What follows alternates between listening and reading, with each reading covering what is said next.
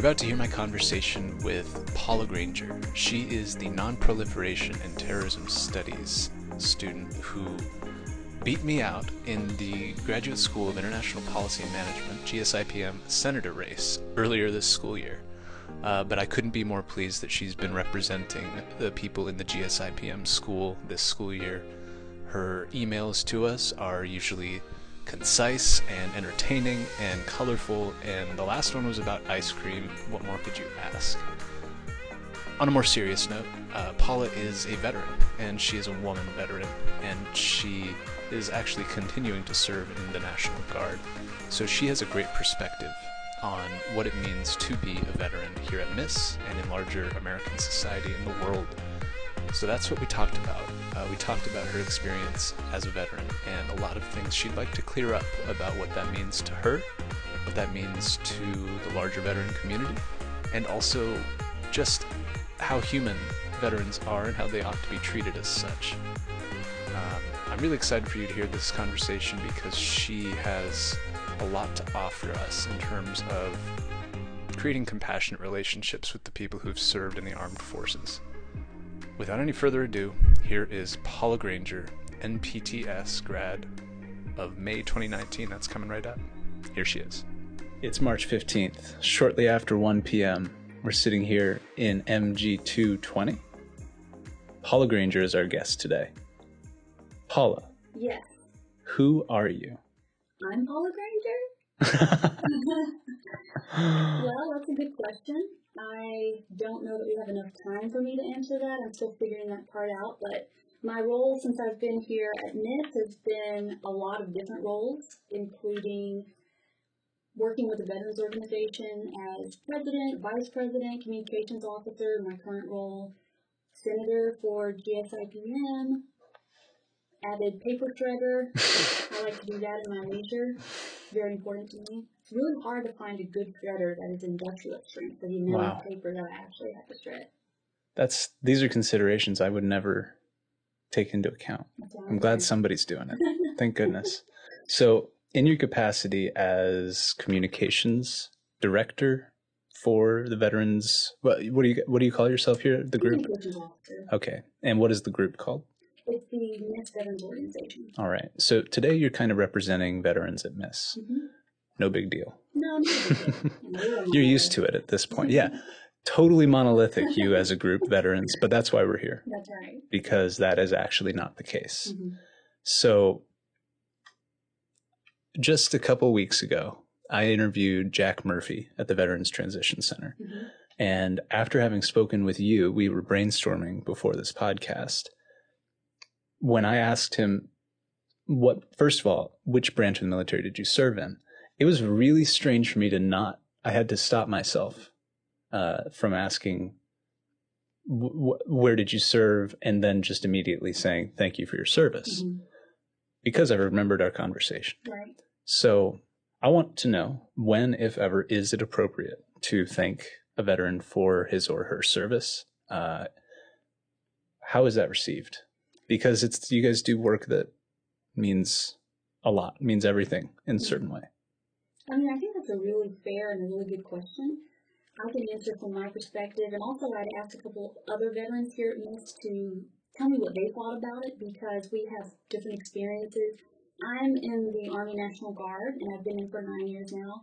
I've never deployed overseas, so my service has been here in the States. I've had a tour of duty, the one that I would say that's the highlight of my National Guard career so far, and it was at a remote branch of the United States Cyber Command. So for if I'm in uniform or someone thanks me for my service, for some reason I have this immediate response of I'm not sure that I necessarily deserve that because there's this interesting an interesting connection with deployment uh, overseas and also your service. So I don't know that of course this is probably doesn't extend to all all service members, but just from my perspective, my first response is, oh, well, I really haven't done anything quite yet, which isn't true, but it was still my first response. Usually, my response to people, they thank me, I believe they're genuine, and I, I will say, thank you for your support. Now, it's a difficult situation because people do want to show their support for veterans, and sometimes they don't know how, and that's a way, you know, that that they feel like they can. I talked to uh, Orlando Cruz, who said Mhm. that he did not Yeah. mind being identified with his comment on this. And he said, insofar as being thanked for my service, I think it's become rather disingenuous. Very little substance to it, and just a way for the person saying to saying it to feel good about themselves. That said, I can gather, and I would wager, he was talking about me as Mhm. well, when someone sincerely expresses the sentiment, genu- uh, generally rather they would rather not have someone thank them for their service, Hmm. which is interesting. And I, you might remember James Smith also Yeah. went here. He had a little bit longer of a response, but I can boil it down to basically he was saying that once again, if it's genuine, it's meaningful, but it's often better if someone were to get to know the veteran, you know, and it not be just out as a public display. You get to know the person, and then you can be curious about it, and you're inquiring about the person, and not just this front-facing image of veteran and all that. So I'm I'm hearing if you're really grateful for someone's service, the best way to express that is to get to know them Yeah. and learn who they are beyond just a member of the armed service. You're right. And I would say too, just a reminder, this is a small sampling of Mhm. a very specific Very group of people at a specific policy school. So I wouldn't blanket blanket statement this, but I think that's what demonstrates the point of this talk is that there are so much there's so much so much diversity within service members and the group of service members and veterans. So these are some of the thoughts. Yeah. And that was kind of what I wanted to get into next. Uh, the word soldier, of course, is one that really only applies to one element of the armed services. Mhm. I, I'd love for you to give me kind of a as good of an overview as possible in a short period of time of the differences in duties between, say, soldier, a marine, an airman, or a member of any other branch of the armed services. It, what are the critical kind of differences in the kind of work you do, maybe the ethos of these different branches? Well, it's, kind of complicated like everything Sure. else because being in the Army National Guard, we have the same type of rank structure as active duty. In fact, oftentimes National Guardsmen will just take orders somewhere they'll go what we would call active for a short period of time. So that remains the same throughout the Army and we're soldiers. But then there is a rank structure of enlisted versus commissioned officers and then warrant officers that's that's a, that's the rank structure hmm. versus each well each of the services have their own rank structure. Not every service has say a warrant officer like the Army does. For instance, the Air Force doesn't have warrant officers; they just have enlisted and they have officers. So that might be a little confusing, but I would say that they're different names for general groups of people in that particular service, and within the rank structures, with every service, there are different jobs. So, for instance, I'm trained as a Persian Farsi cryptologic linguist. That's different than an infantryman in, Mhm. in the Army, even though we have our soldierly duties as enlisted people.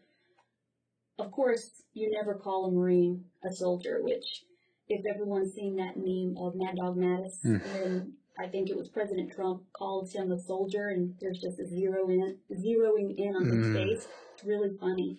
But that's just, for some reason, that's one of the big no-nos in all across services, is you never call a Marine a soldier. It's kind of like calling a chef a cook Maybe In a sense. Interesting. Yeah. because they like to conceive of themselves as having more responsibility, more sort of creativity in what they do, uh, refinement, perhaps. Hmm. Are there attitudes like that in the military where, whether it's among the different branches, sort of tensions in terms of like superiority or responsibility or just the roles that they fulfill? Or is there sort of just mutual respect? What is your sense of that? I would say all of those things Yeah. because you have individuals with a, an array of responses to Sure. stimuli. I would say as large groups or organizations, there's a healthy, playful competitiveness between the services that we like to joke. You know, the Air Force is the chair force, and everybody gets to joke with airmen on that, or the Marines are the jarheads, and you know, not necessarily people don't think of them as the most intellectual, which isn't true, by the way. Hmm. But I'm just saying we joke with one another about these different. It's it's playful. There is respect, I would say, largely in broad strokes as groups, but of course within, I've heard individuals not want to join, say, the army because they thought the training was not tough enough, so then they Hmm. tried to join the Marines, or people switch between services for a variety of reasons.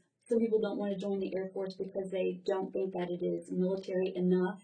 And it's just different. People have gone to different services and even further, different jobs within the different services, and even further than that, different rank structures within the services and jobs for different reasons. Yeah.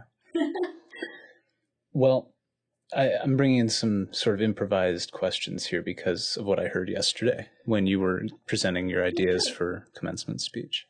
Um, as a as a woman in the armed forces, in the National Guard, in your case, uh, can you describe any situations where we're, we're going to get to perceptions from the public soon, but perceptions within the military that you've had over your career, uh, as far as your cap- capacities as a woman, Mhm. uh, your capacities as a National Guards person, whatever aspect, but are there misconceptions even within the military of the abilities and roles that you might uh, find yourself in As a woman, as a woman or whatever your particular, you know, as, as a Persian Farsi Mm. um, English. linguist. Mhm.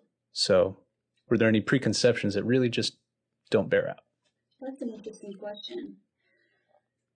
I think with with the context or the backdrop in my commencement speech pitch yesterday, Mhm. in case people didn't hear that, was basically that the idea was in my head, as long as I can remember, I had the idea or feeling that I don't belong here, no matter where here was. So here was an, in undergrad, like I mentioned, where my, I've had a professor tell me I couldn't learn mathematics for a computer course. And then here was being in formation, and actually right up at DLI, I was in formation, and a man came up to me, another soldier, and told me I didn't belong there because I was a woman in formation. And I've had instances like that that reinforced that idea that I didn't belong here, that there was something, I was outside of my element. And there are people who feel that way in the military that I've come across. I don't know though that they're, I would say they're not the majority. I would say they're a very small minority.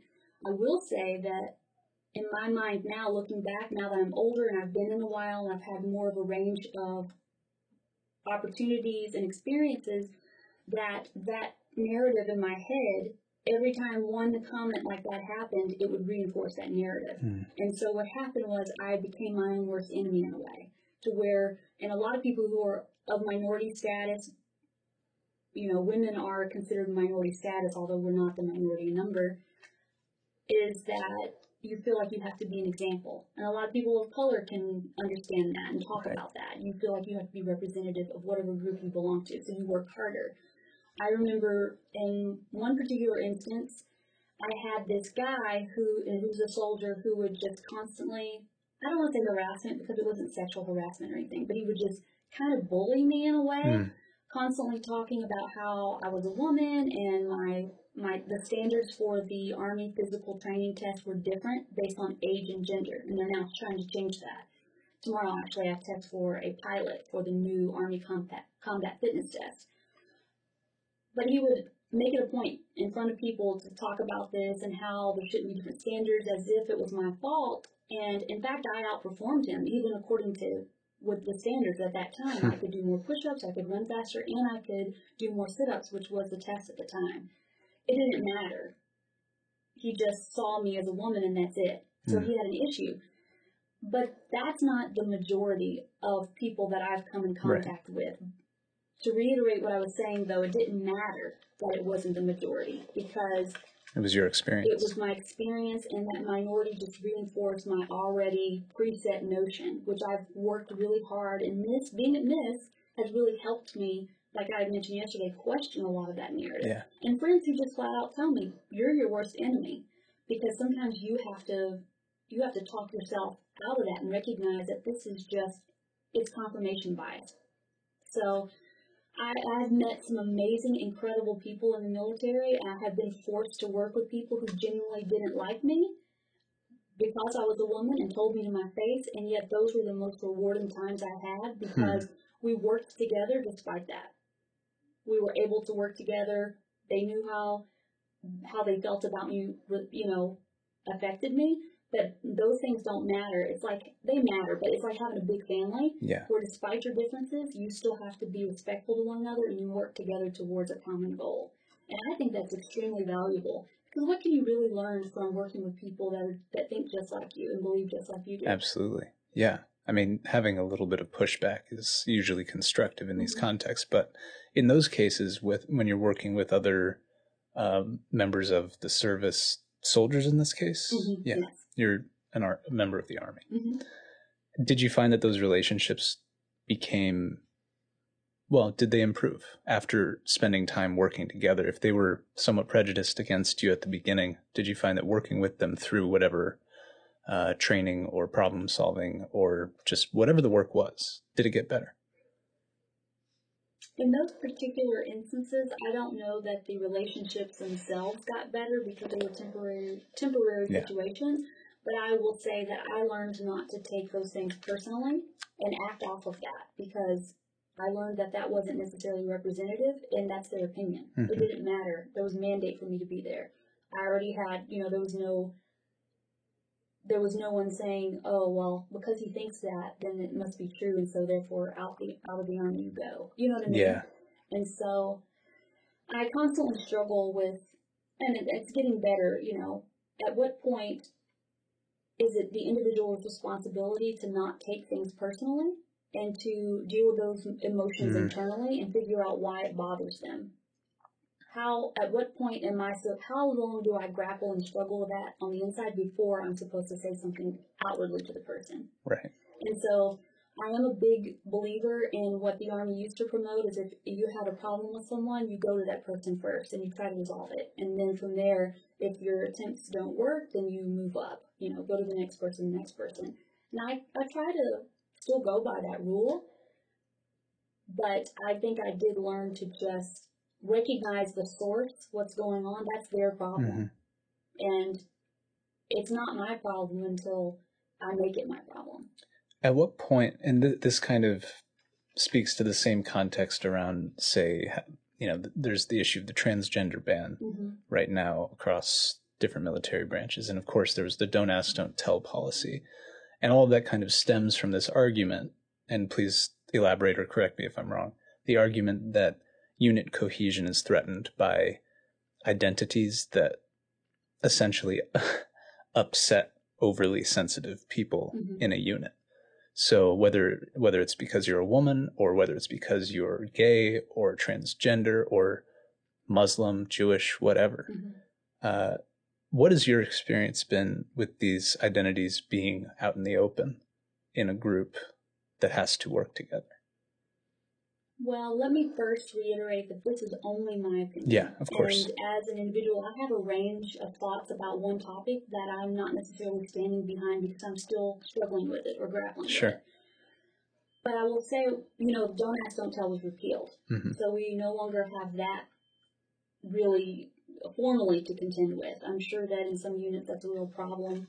I've lucked out because my unit in California is just not like that. It's just not like that. No one, I would say it's probably one of the most culturally progressive groups of people I know in general. And then on top of that, you're just not going to hear those things, mm-hmm.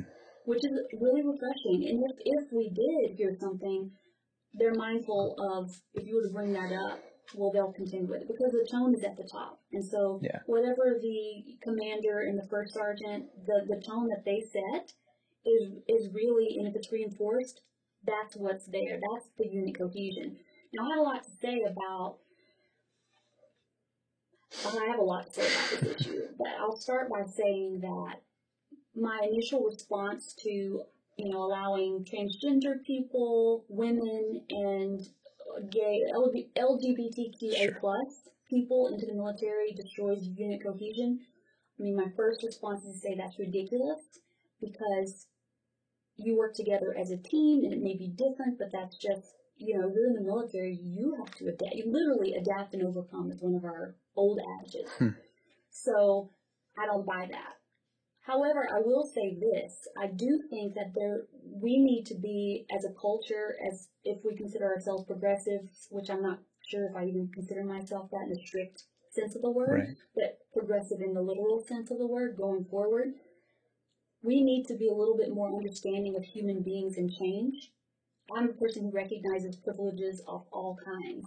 I I really do, and I acknowledge them. But I think that it's still difficult for people who have privilege in order to switch roles and really try to understand where another person is coming from. We have to allow that time for them to do that. It's not going to be a change overnight. I'll give a good example.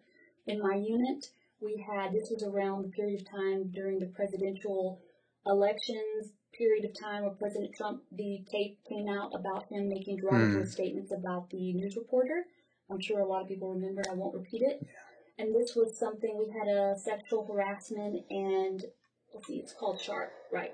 We had a SHARP meeting where we have to do trainings every year on this. And the majority of the room is male. They're male soldiers, and there were a couple females. A female, we say male and female. It's not derogatory. It's just the way Yeah. the, the culture is. The uh, female s- sergeant was up there talking and opened up a really good discussion on this topic. And I had personally, I didn't like the collective conversation we were having as a nation on it because I felt like it was polarizing to the population. It made people, it demonized people who may have said horrible things, but in joking because that's an unfortunate, or it's a reality. Sometimes Yeah. If someone were to listen to me on a daily basis and take one bit of my what I say out of context, it would be horrible. Not justifying those words, by the way. I'm just saying. I'm using that as an example.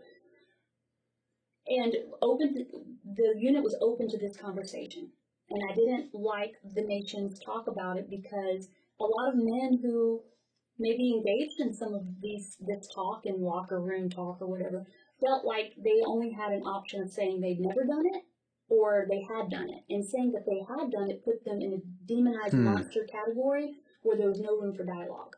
And there was no room to actually talk about that situation.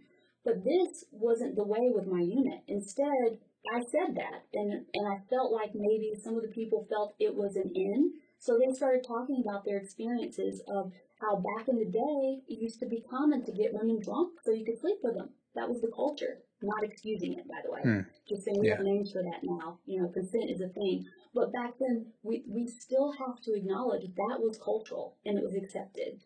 And but that's changed. And so one of the you know, one of the other soldiers who was hired enlisted, he's like, I recognize where things I said was wrong. I see that what I was saying wasn't right and the things that I was doing wasn't right. And that is huge. Being able to talk about that and allowing people to be real and the space for them to be real so they can make amends, so they can change, is huge. And I don't think we really leave room for that. It's just condemn- condemnation and that's it. Yeah, we have a lot of black and white kind of issue debates Mhm. in our country right now that leave very little room for gray area kind of discussion. Mhm. It's really just arguing either past each other or without even looking at each other. Right, that's right. This episode of MIIS Radio is brought to you by the MIIS Muslim Student Alliance, specifically Naraya Razaque. She is the president of the MIIS Muslim Student Alliance, and she is putting on an event soon called I Am Not Monolithic. This is the Islamophobia event you've probably heard about either on Facebook or somewhere on campus or from Naraya herself. It's part of the Islam Awareness Month that is coming up during the month of Ramadan. You're about to hear my little mini interview with Naraya about the event that she's putting on. Here you go. All right, this is Gabe. I'm here with Naraya Razaque. You got it. Sweet. It's got that Q U E at the end, so you never Yeah, know. It's my dad's invention. Nice.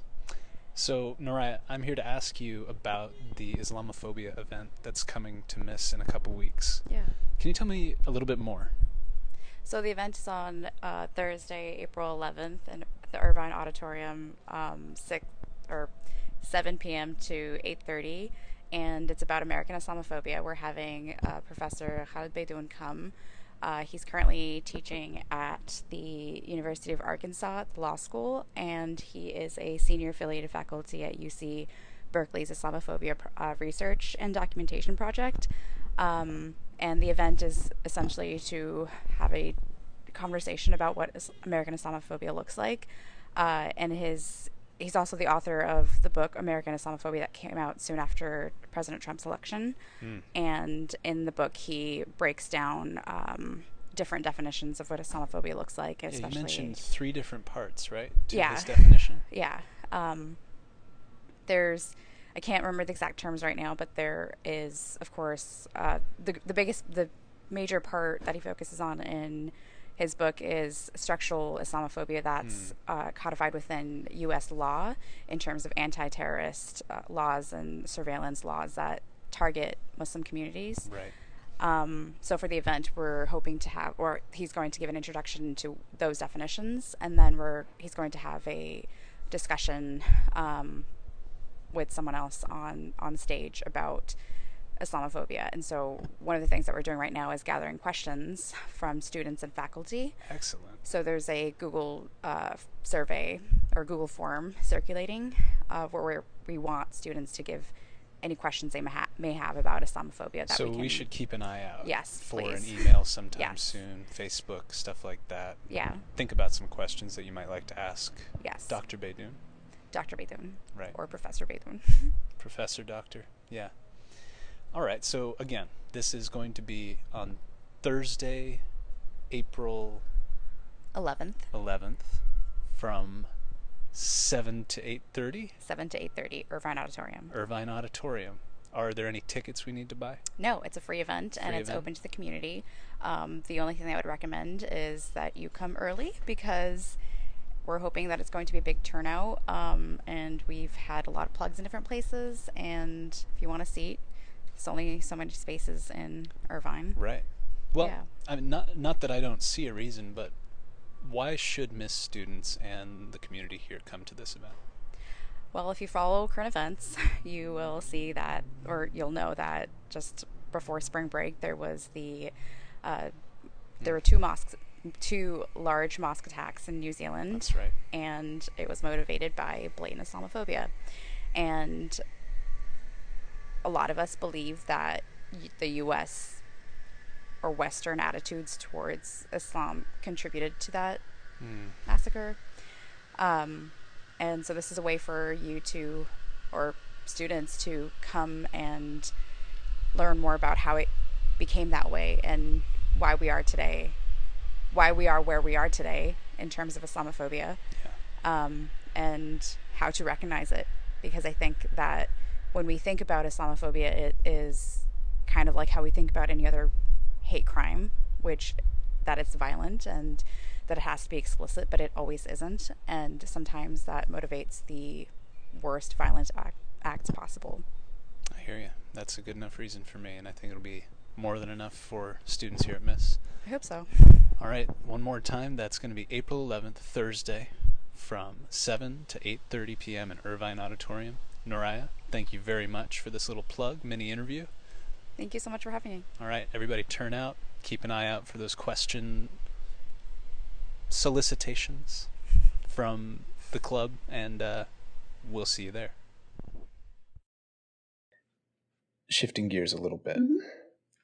I'd love for you to tell me a little bit more about different perceptions that the public has of the military. And I, I, I keep going to the way the media either portrays the military, takes advantage of the military in terms of, say, you know, inspiring patriotic sentiment mm-hmm. around different issues. Perhaps the way the president does that, surrounds himself with generals. Mm-hmm. Um, uh, here at MIIS, I, I would assume there's a little bit of emotional intelligence, but um, as far as the general public goes, what perceptions of the military do you wish were different? That's a good question. Yeah. I think um,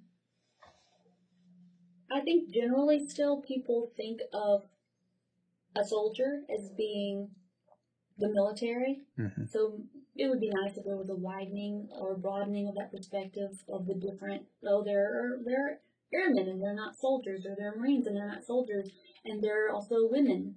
They're not these you know six foot five men all the time, which a lot of people aren't that. It's not just women, but the image of also everyone going to war, physically in a war, where the landscape of war has changed so much in the last, I mean, I would say in the last decade, but even further than that. It's just changed so much due to technology, a lot of different reasons, mainly to technology, and that's a whole different discussion. But not everyone's in the trenches. Some people are, quote unquote, fighting or defending from a desktop. It sounds strange, but it's true. Also, the military, people involved in the military often are not warmongers. They're people who want to make a difference, and this is a way that they see they can serve and make a difference. A lot of people are involved in diplomatic relationships and building things, and this is just another extension. It's just not a big war machine, I feel like Hmm. people think that it is Yeah. because they instead see the organization and not the individuals that people the organization. I will say one thing, and this was something that came back to me from me eliciting responses in, Yeah. in lieu of this interview, and that was that there's there's this notion or misconception that something's wrong with people for joining the military, and that's not necessarily that's not true.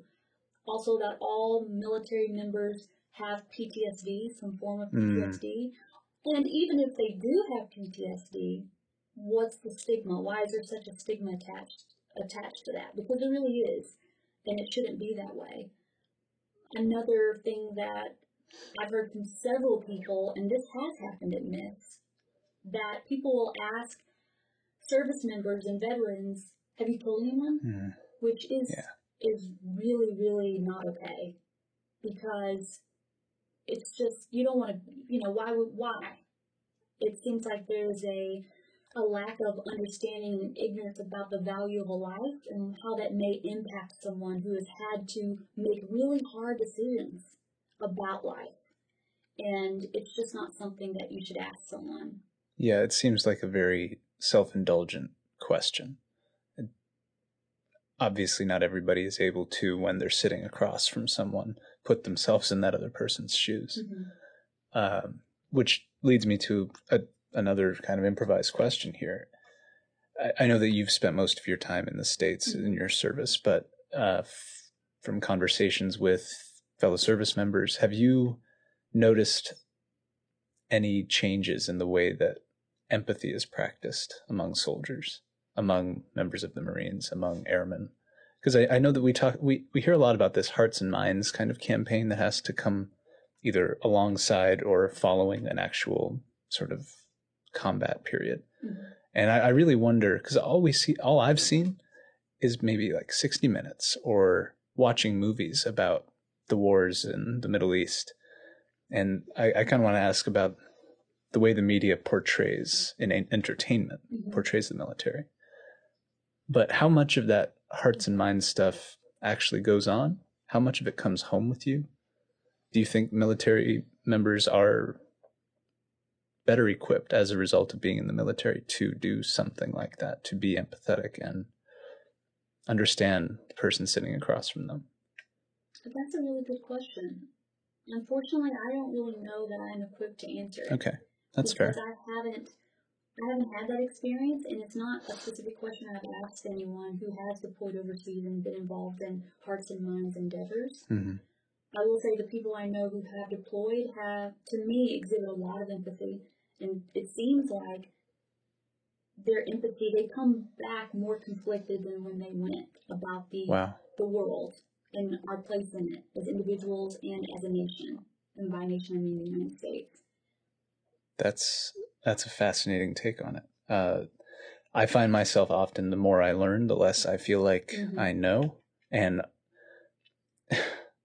part of my commencement speech that wasn't in the summary yesterday is about how I've got more questions than answers Mhm. about anything that I've begun to learn about here. So, what questions do you ask yourself these days, whether it's related to your service or your studies here or any sort of conjunction. What questions are you asking about, say, the future of the military, the future of uh, non-proliferation or international policy and development, things that we have programs here to study based on old paradigms, old methods of addressing these issues. What questions are you asking yourself about the future of all of this? I have so many questions yeah. I think about. For instance, the role of technology in future warfare. Mm. I don't know where that's going to go. There are a lot of different hypotheses for where we're going to go, you know, Space Force or, or otherwise. but I don't know. I'm interested because of my interest in cybersecurity and where I, in my opinion, and also I heard Professor Vozakis talk about this the other day about the replacing what used to be proxy wars with proxy wars, with proxy server wars. Huh. Uh, in cybersecurity, that's kind of what's happening, and we see with Iran and Saudi Arabia fighting the, on the on the techno front, not techno music, technology yeah. front. These little wars instead of coming to full full blown war. I'm interested in how far that's going to go, and if technically that meets the guidelines for proxy wars what does that mean for us? I'm interested in the role of the UN. I'm wondering now that we're becoming, I feel like we're becoming more globalized, how that's going to compromise, if you take the realist international relations perspective, our ideas of sovereignty. And if we go towards more of a, I believe it's uh, collectivist. Is it collectivist in international relations? As opposed to individualist. Collective security. Collective security, okay. Or for instance, the UN, is it going to be empowered? Because right. From my perspective right Or now, NATO, for that matter. Yeah, the UN has very little reinforcement mechanisms, or it's very slow.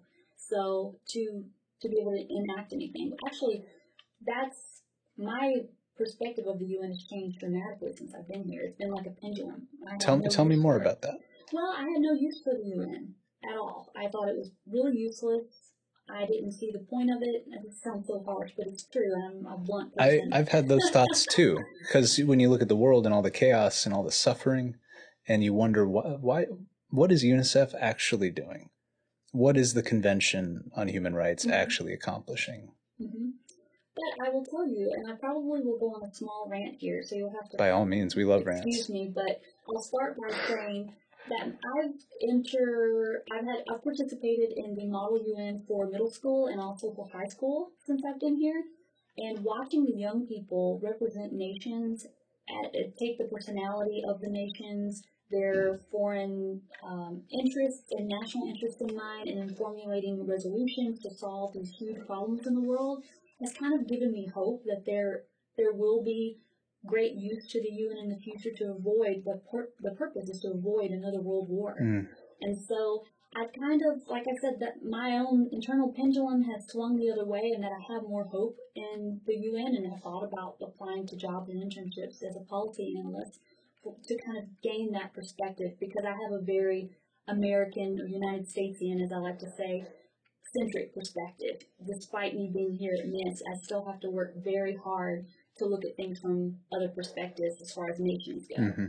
That hardline, patriotic, southern thread that's interwoven tightly mm-hmm. throughout my body. Yeah. But I will say that I also think the UN has a lot of merit, especially or will in the future, because of humans, as I understand our development. You know, we are, as I heard Dr. Rogowski say the other day, we are in the middle of the food chain. And so you know, one of the things that helped us, we're not particularly strong, really, compared to all other things relative, human, yeah. Um, species or whatever. I, yeah. I'm not so great on the genus of. You mean Homo sapiens yeah. versus, say, Homo like Neanderthals? Neanderthals yeah, sure. We're not, we weren't as big, and we had all kinds of other natural predators. What set us apart was our ability to learn to communicate and hunt in groups, and be able to overcome some of these obstacles. And from that came these intangible worlds in which we actually live now, and that is conceptual worlds. So much has switched from just a, a natural, you know, I'm going to go fight for my food type mm-hmm. situation mm-hmm. in our what we consider developed modern world. So much has switched from that to this conceptual reality that we live in or in which we live. Politics is one of them, you know, philosophy, us talking about this. Mm-hmm. And I think that because of that and our evolution towards, it seems like this evolution is continuing, the UN has a lot of merit because that is more of a conceptual framework and basis that can hopefully trickle down to the individual countries.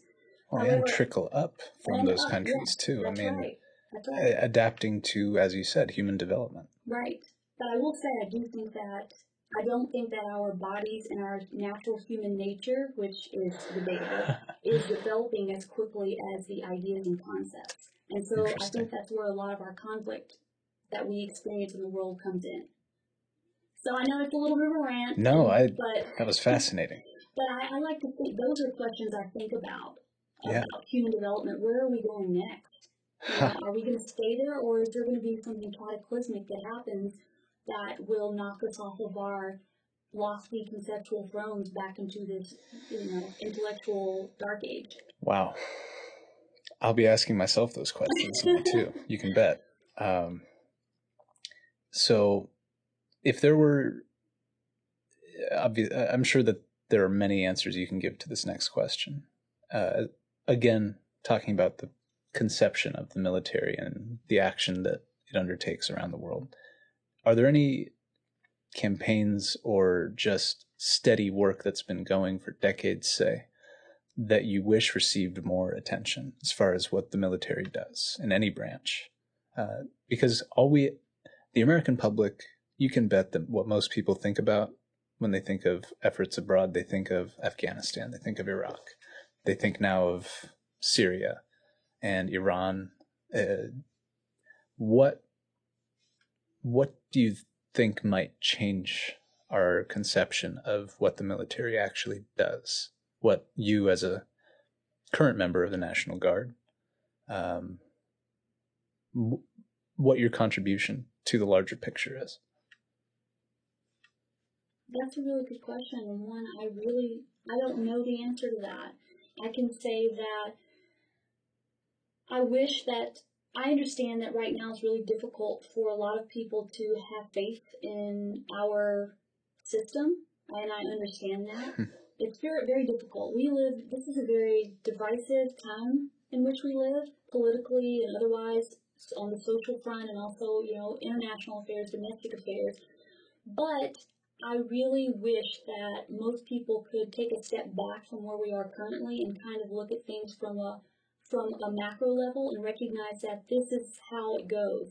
Throughout our history, throughout history, there's always these changes. You know, talk to someone who's been around for, you know, someone in their 70s and they'll tell you about another time when it was tumultuous and there was this incredible change. And I think it is up to us to capitalize on the positives that happen with change instead of getting more and more depressed about the change. For instance, I know there are not there are a lot of people who don't like President Trump and I, you know, I understand the sentiment. However, I've heard people say anything's better than Trump, which I think is a, is, is kind of a it can be dangerous. Hmm. It glosses over a lot. Right. What do you mean by anything? And recognizing that despite whoever is at the top in power, that we're in a federation of states that have control and power over their jurisdiction. And it's the time for people and the states to be able to flex their muscles. And we get to see how our how the United States actually works in this kind of environment for the good or and for the less good, I'll say.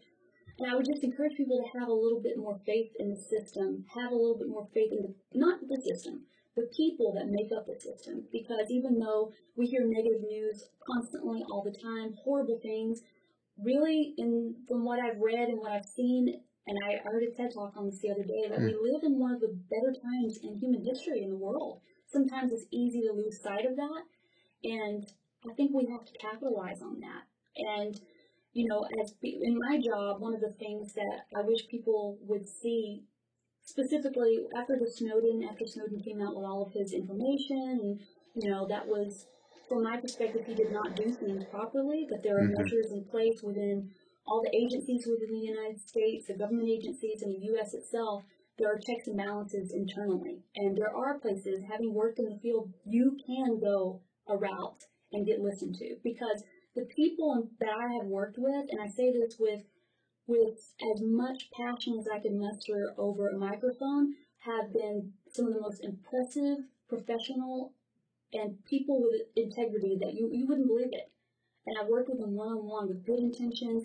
They keep going day after day despite the waves and the pendulum that Yeah. swings, whether people hate you or people love you. They keep going to work every day, doing their job, trying to serve their country.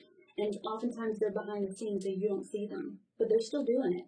And, you know, like I hear people say often, you can say horrible things about the United States and soldiers and Marines and airmen and guardsmen and the rest, but they'll fight for your right to say it.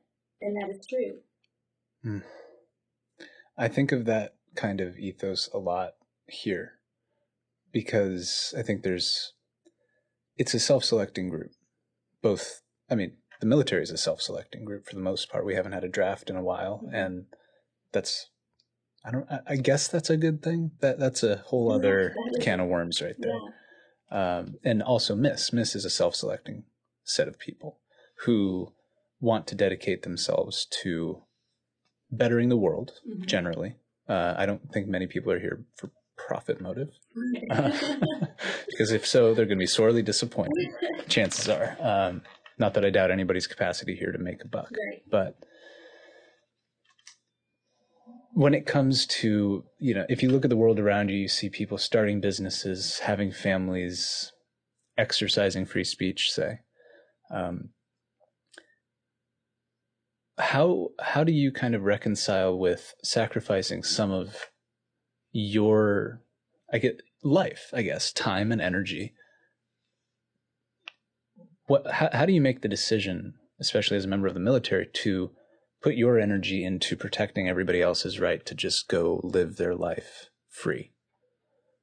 Because I, I struggle with that every day. How much of me am i going to put into the work that i do so that other people don't have to do it a because i know that they may not think to do it they may not have the capacity to do it uh, or it just didn't occur to them but how do you look around you and say gosh i want all this to continue i want America as an idea.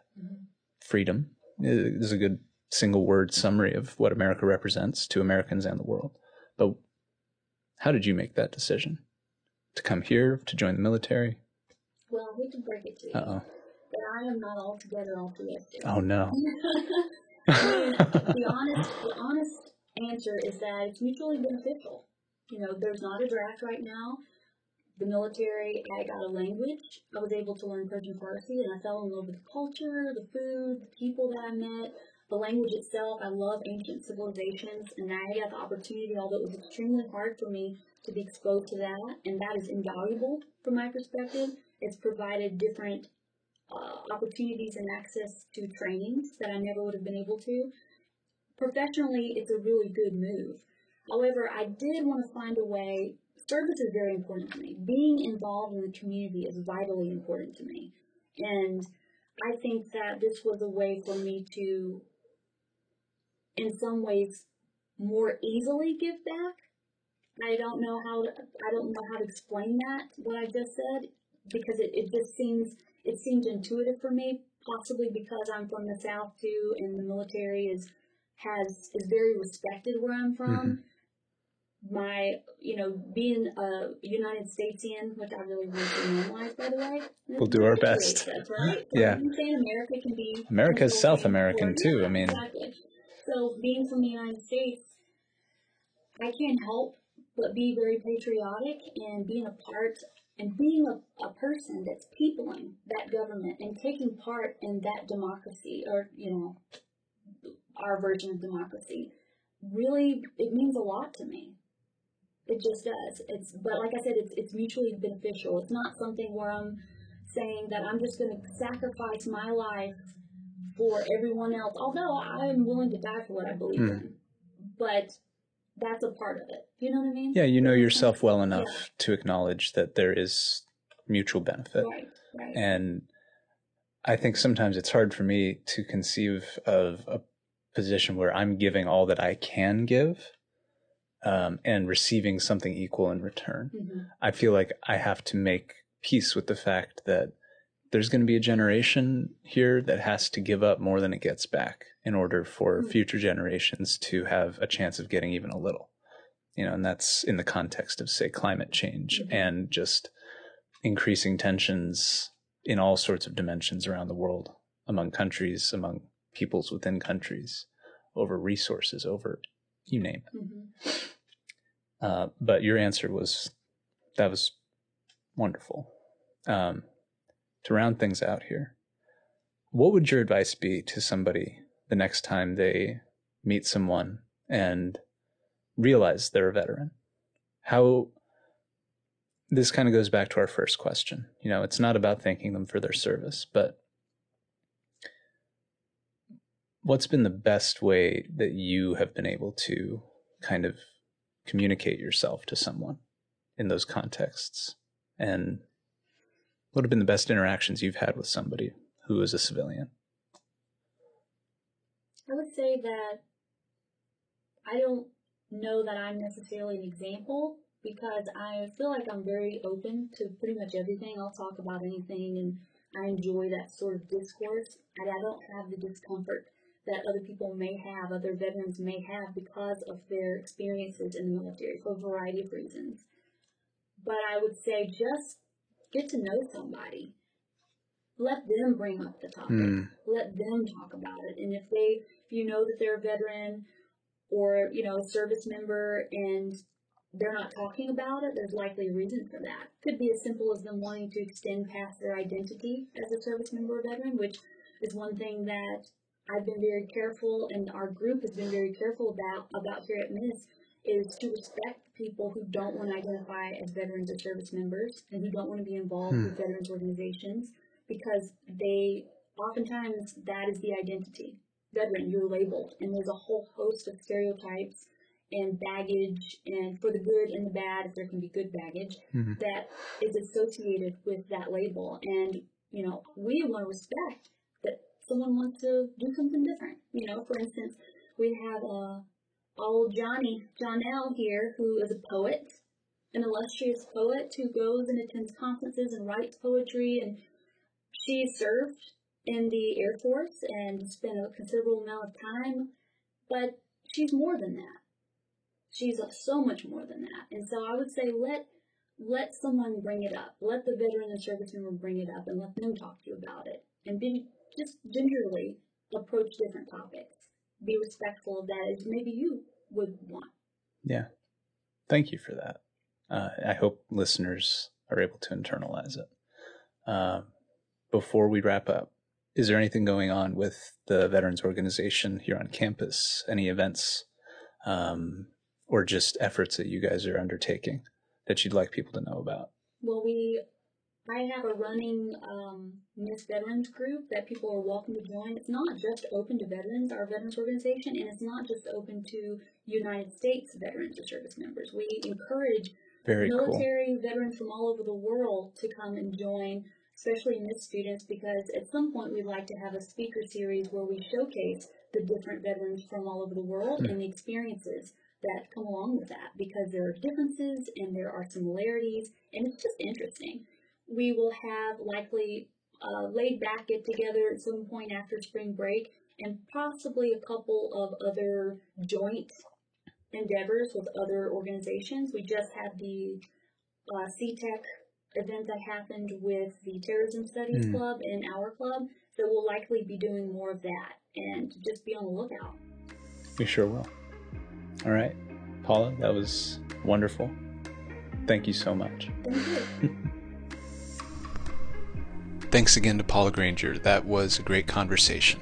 I learned a ton, and it's really going to inform the way that I approach the members of our community who are veterans or who are currently serving in the armed forces. I hope everybody who heard this takes it all to heart. I know that I did. Also, keep in mind what I told you about in the middle of the podcast and our little mini interview with Naraya from the Muslim Student Alliance. Mark your calendars. Thursday, April 11th at 7 p.m. in Irvine Auditorium is the event called I Am Not a Monolith The Islamophobia Conversation with Khaled Beydoun. Mark your calendars, like I said. No tickets necessary. It's open to the public. Invite your friends and people from the community. All right, that's it for today with MIIS Radio. Let us know if you have any ideas. We are always open to hearing them. All right, see you soon. Well, you'll hear me soon, and I'll probably see you soon on campus. Anyway, that's it for now.